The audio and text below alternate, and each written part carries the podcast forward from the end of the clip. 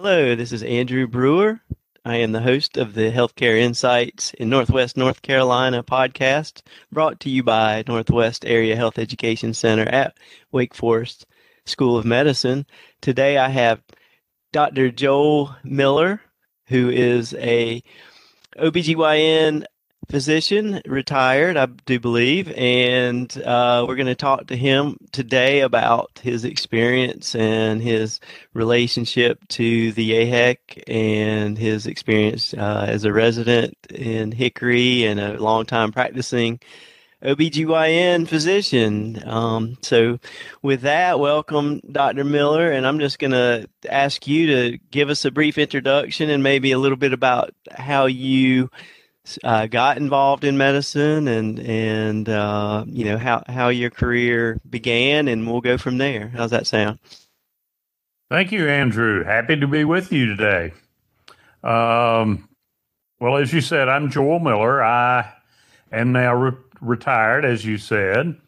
I came to Hickory to begin my practice when I finished my residency in 1978. But in 1977, uh, I first came here as the first resident who came to Hickory from the OBGYN department. And um, that all got set up. Uh, well, I don't guess I know all the all the behind the scenes workings that took place, but if I recall correctly, I was here uh, January, February, and March of 77. Here meaning Hickory. Um, sometime prior to that, I would think a few months, I came to Hickory with Dr. Frank Grice and Dr. Joe May and we met with some of the OBGY, OBGYN physicians who were practicing in Hickory at that time. There had been some behind the scenes work prior to that to to start uh, looking into the possibility of sending residents to Hickory. But that day when we came up here, uh, I think most of the relationship was finalized and uh, they agreed to send a resident uh, to Hickory for about three months at a at a stint, and um, the physicians here agreed to take part in our training, and it was a marvelous experience that went on for quite a long time. I would say until fifteen or twenty years ago. Um, somebody else would need to check me on those exact dates. uh, but uh, it, it, really was a, a, phenomenal opportunity. And quite frankly, it led to my being in Hickory. I did not know at that time where I would end up practicing, but one of the two groups that practiced at Catawba Valley Medical Center, which was Catawba Memorial Hospital at that point before the name change. Uh, one of the groups was looking for a new partner, and I got to know them. They got to know me, and things worked out well. And when I finished my residency a little over a year later, I came to Hickory and was here until I retired. Well, I'm still here, but uh, I practiced here until I retired. Now, where where did you come from originally? Where did you grow up? I grew up in Statesville. Uh, I left Statesville at age 18 and went to Wake Forest. I stayed uh, at Bowman Gray for medical school, and I stayed there and did my residency. So I spent 12 years in Winston-Salem. I moved from there to Hickory and have not moved since. So you kind of in the same neighborhood anyway, right? That's correct. In fact, I tell people frequently that I've never spent any longer than two and a half weeks any farther than 75 miles from where I sit right now. That's great. That's great. Now, what got you interested in OBGYN as a specialty? Oh, goodness. That's a hard question to answer, and I've been asked it a million times.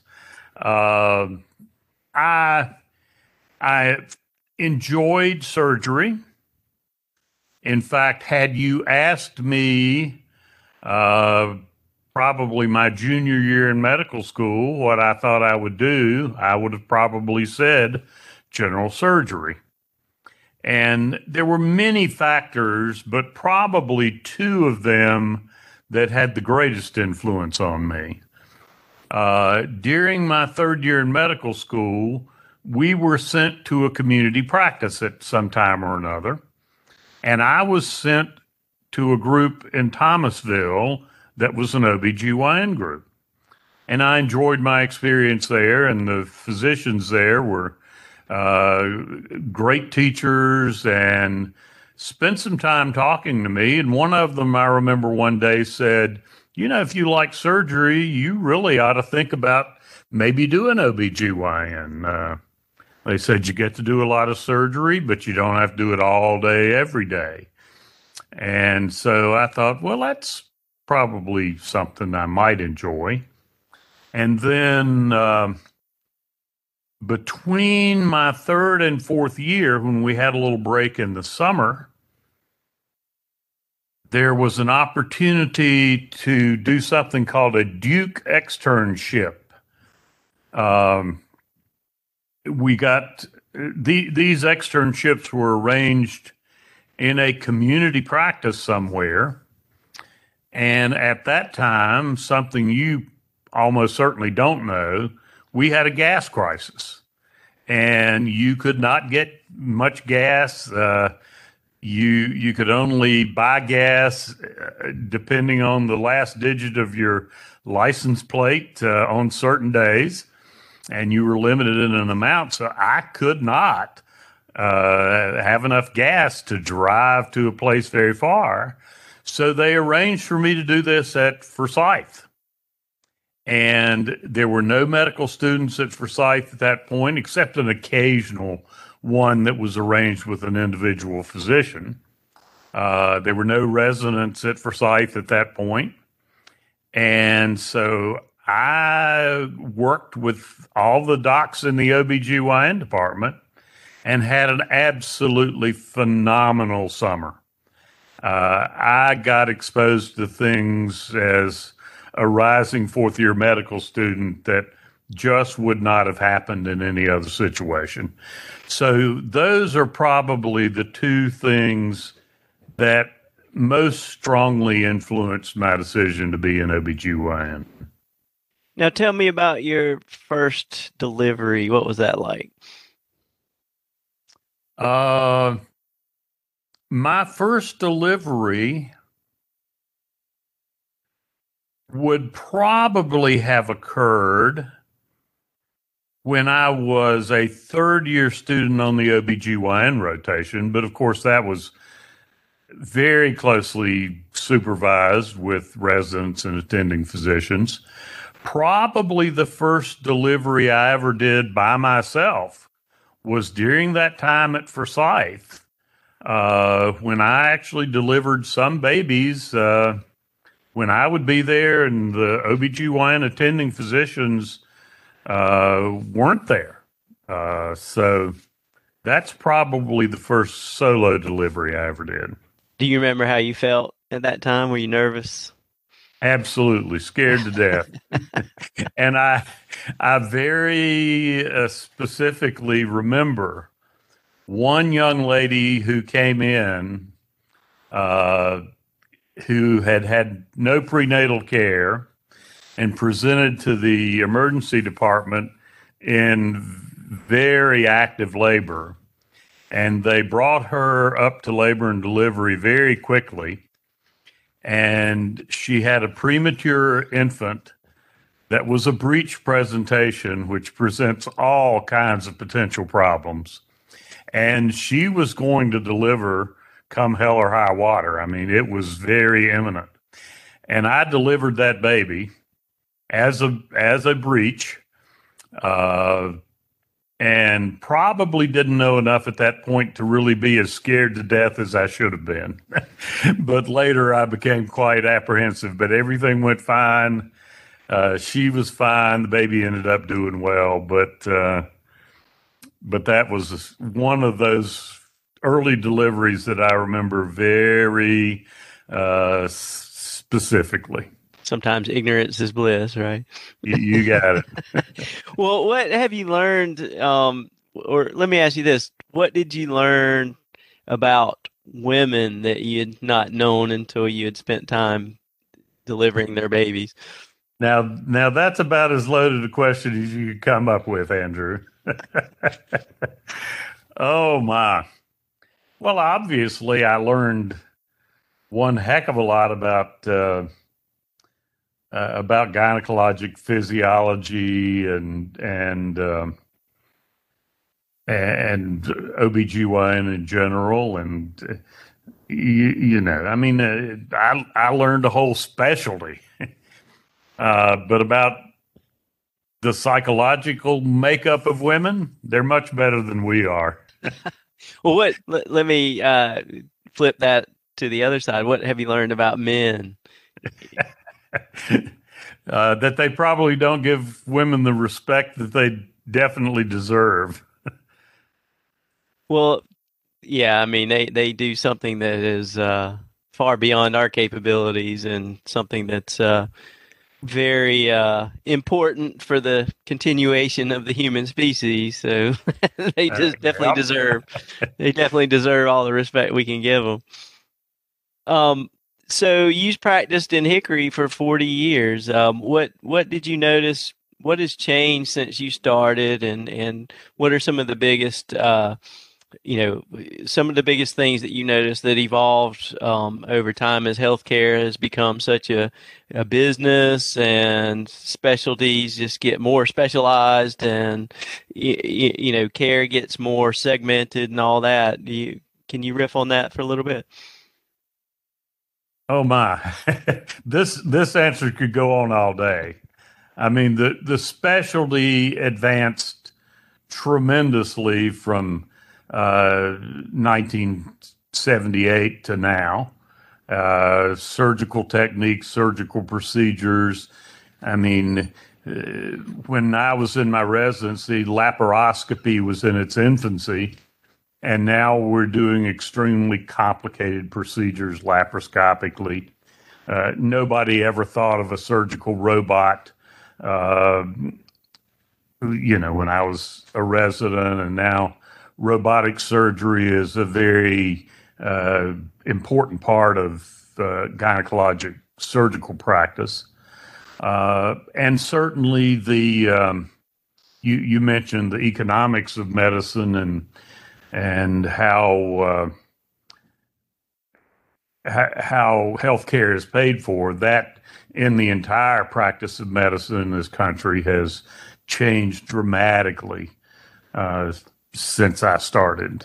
Uh, and has that had negative effects on recruiting new physicians to rural areas and and to just general practice of of um, you know prenatal care and and even labor and delivery in in rural areas? I mean, you know, as complex as things have gotten and has as uh, you know, somewhat, I guess, prohibitive. I'm kind of answering my own question there, but prohibitive as far as insurance, medical malpractice, and and all the associated business aspects to opening up a practice. You know, what have you seen take place over your career that that uh, has been good, and then also has been uh, maybe negative, and and how do you see uh, that needing to evolve um, in the future?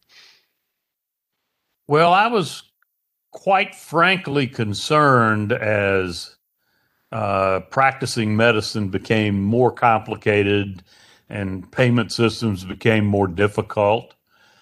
But um, I have known the last two or three heads of admission at the medical school. And I would ask those questions frequently about are we discouraging qualified people from going to medical school, medical school because of all of these uh, headaches that that have arisen. And I have been reassured by every one of those heads of admission that we are still getting nothing but the cream of the crop as far as applicants to medical school, the number of applicants for each position that we have has increased just tremendously over the years. And so I think we can still be very reassured that we are getting top quality people in medicine. Now, one of the biggest changes, though, that has occurred is that very few people uh, in medicine in general, but I think especially in OBGYN, very few people manage their own practices now. Uh, lots of practices are owned by uh, networks like hospitals. Uh, the practice that I had been in from uh, the very beginning until I retired is now in a practice management physician owned large group that's over several states. So that aspect of medicine has changed tremendously. And really, uh, it's unusual now to see an OBGYN group that is uh, managing its own practice. And there have been good things about that. Physicians uh, get rid of some of the headaches, uh, but I think there have been some some negative effects to that too. But it's kind of the way the world is right now. Yeah, I, I asked your friend and colleague, Dr. Tinga, a similar question about autonomy. And, you know, it's on one hand, you'd think that the business and insurance and all that, all the headache goes away that would free you up to uh, apply your you know your skills in in, in medicine. Um, on the other hand, do the requirements and the you know the procedures and the dictates from uh, the health systems and the the governing bodies and all that does that kind of reduce the autonomy that doctors have to be problem solvers and you know and do things as they see fit or versus following you know dictated algorithms that that that correspond with billing codes let's say? Well there's certainly some of that. I mean i think physicians still when it comes to the practice of medicine uh, are reasonably free to do the things uh, that they think they should professionally but I, I mean, there are certainly uh, many protocols that you have to follow. Uh, some of those are uh, were dictated by medical staffs themselves before uh, health systems' own practices. Um, but certainly, the ability to make your own business decisions to negotiate your own contracts with uh, third party payers and so forth. Uh, that's gone away. And some of that is absolutely good. I mean, that was one of the great headaches in running a medical practice. But it also uh, limits what you can do. Uh, we had excellent uh, business managers in our practice when we ran it ourselves. They did a great job protecting our payments from third party payers. Uh, and so, as an individual practice, you've now lost that when you're managed by somebody else. Yeah, thanks for that. Um, so, switch gears a little bit. Um, you know, now that you're retired, um, you know, how are you filling up your time? I see that you know you were, uh, uh, you know, philanthropy and uh, mentorship and things like that. Tell us about those kinds of things and what else you're doing now that you're retired. Well, there's there's nothing I'm doing on a absolute everyday basis by any means. I, I still do a little bit of teaching. There was a PA program at Lenoir-Rhyne University here in Hickory. I did their OBGYN curriculum for I think three years. They have now voluntarily paused their certification because they didn't have enough clinical spots for their second year students. So I'm no longer doing that. I spent a couple years part time with the Wake Forest PA program, uh, teaching a couple days a week on the Boone campus, the Appalachian State campus, uh, that I enjoyed a lot. But just the travel uh, got to be too much a hassle in two years. We had one very nice winter, which was uh, made it very easily, and then we, the second year we had a horrible winter, and it made getting back and forth tough. And I just said, I can't do this. Um, I still do some delivery training sessions with the PA students in Winston Salem between their first and second year and I do two or three um, classes about OBGYN related topics with the PA school down there. Uh, and then I dabble in other things. I'm a sports nut and I go to all the Wake Forest football and basketball games and some baseball games. I am a fly fisherman and uh, haven't fished as much because I haven't taken many trips in the COVID era. Uh, I dabble with amateur photography and some things like that.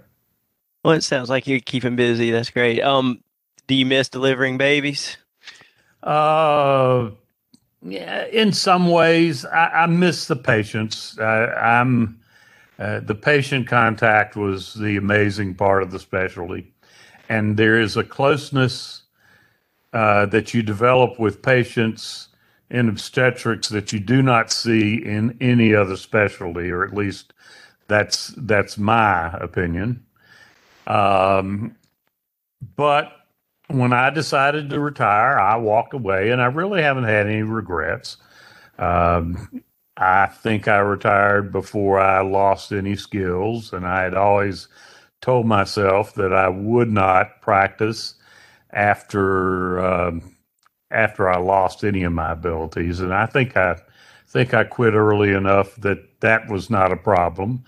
Uh, so some aspects of it I miss, but a lot of the headaches I don't miss at all, and uh, I don't wake up in the morning saying I wish I could go to the office and work all day. Well, that's great. I mean, recognizing when you're on the top of your game and, and, and knowing when it's time to go, that's that takes a lot of courage and a lot of a lot of honor. So we definitely appreciate that. Um, so back to your AHEC experience, you you went to Hickory and and you were housed by, as the way I understand it, housed by a AHEC sponsored housing. Um, which is how we get people into those areas and um, seamlessly and frictionlessly to to perhaps practice in places they wouldn't ordinarily choose for themselves. Um, what other uh, uh, experience have you had with AHEC, say, like with continuing education throughout your career? Well, our you know we have an AHEC center here in Hickory, and there were lots of continuing ed opportunities that were made available through AHEC at times. Uh, the other thing, uh, the residents from Wake Forest continued to come to Hickory. I was the first, but that went on for many, many years. And that was a great experience to serve as a mentor for those residents. Uh, I think it was a great experience for us uh, practicing in Hickory, but it was also a wonderful experience for the residents as they came here. Mm-hmm. Thank you for that. Um, so uh, let's see where I want to go from here. Um, what uh, I, I have to throw these kind of questions in. What what what advice uh, and insight would you give to young aspiring medical students who are trying to choose which specialty to go into? Oh my. I mean, everybody's personality is different. Uh, it's like I correspond with a friend who uh, was an anesthesiologist in Canada. Uh, a long story as to how we met, but we bounce email messages back and forth every couple of days, and uh, you know he he admits he's very introverted, and as an anesthesiologist, that suited him fine.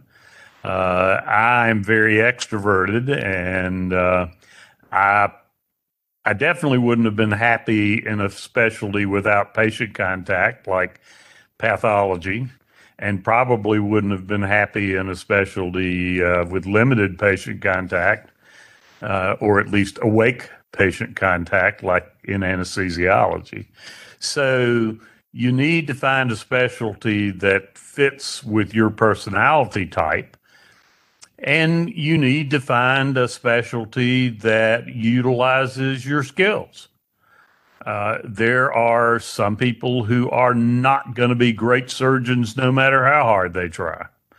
And there are other people that have a, uh, a natural inclination and have skills that make them excellent surgeons. So you have to take things like that into account when you're going to decide what specialty you might uh, practice.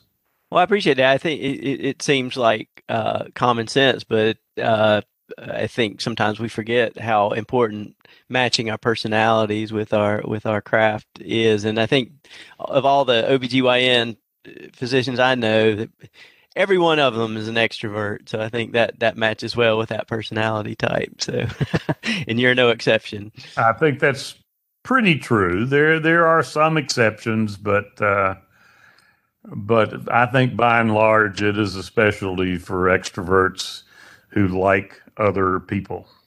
Well, also, you know, being there at such a you know beautiful time in in a woman and a family's life um, to bring new life in, um, you know that that certainly creates a bond. Uh, you know, with you know, otherwise a stranger, their physician, or you know, not really family member, but I think there's a special bond created. Do you do you get like thousands of Christmas cards at Christmas time? no, I don't think anybody is sending thousands of Christmas cards anymore.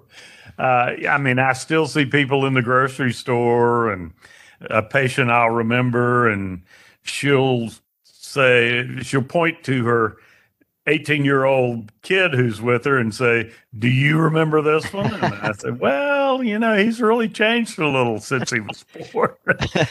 so, I mean, that still happens frequently. And yeah. just like you said, and like I said earlier, there is a relationship between a patient you care for in obstetrics that I don't think you see in any other aspect of medicine. Well, I, I think that's so that's so well, I mean, it seems so obvious, but when you think about it, it's like they're there in the medical uh, environment for a very uh, different reason than most people are. Most people are there to treat some illness or whatever, and and you know, delivering a child is giving new birth and creating new life, and it's just this wonderful time. So, uh, you know, that's that's definitely got to to be to be rewarding for someone who's in that every day. Oh, it is. And most of the time, it's a very happy experience. But, uh, you know, there can be some uh, very emotionally trying experiences in obstetrics, too. When things don't go well, when there are things like um, uh, birth defects that you encounter in a in a, a unborn baby or a baby after it's born, I mean, those can be very trying, both professionally and emotionally. Well, yeah, I mean, it, with life comes death, and and you know, I've I've seen my three children, you know, at the moment of their entry to the world, and it, you know, it, it, it it's like you're on pins and needles because you know it's it's like you you're praying that everything's going to go smoothly, and you know that things do happen, and and things can can can go off um, into other directions. So it is it is that moment of eh, life and death. So it's it's it's got to be both exciting, rewarding, and terrifying at the same time. True, and and certainly obstetrics can turn on a dime. You can go from what seems like the easiest, most normal delivery in the world, and you can very quickly have horrendous bleeding complications and other complications that um, literally can scare you to death.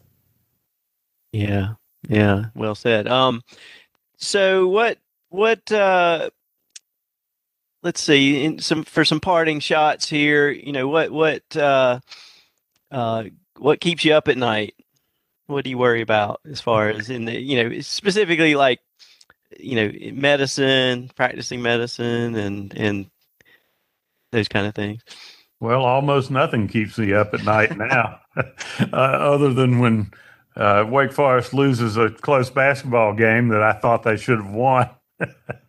uh, I mean, my whole career, the night before I had surgery scheduled the next day, I would sleep poorly. Mm-hmm. Uh, and and and that was true even with procedures that I did frequently. I I still worried. Uh, so those worries are now gone. I don't lay awake at night worrying about what I have to do tomorrow uh, in the OR. Um, so retirement has cured a lot of that. So there aren't many things right now that keep me up at night. Well, it seems to be well deserved to get those very restful restful times in retirement. That's what it's all for, I, I guess. Um, tell me about fly fishing. What is about fly fishing that that that that draws you in? Oh my!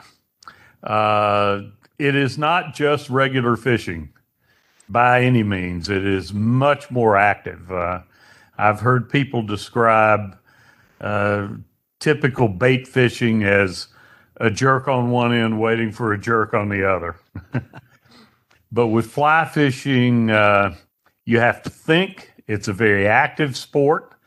Um, the whole key to being successful is learning to uh, figure out what the fish are eating and what trout are eating one day or one hour compared to another day or another hour can be totally different. Insects on streams hatch at different times, and they're different species of insects.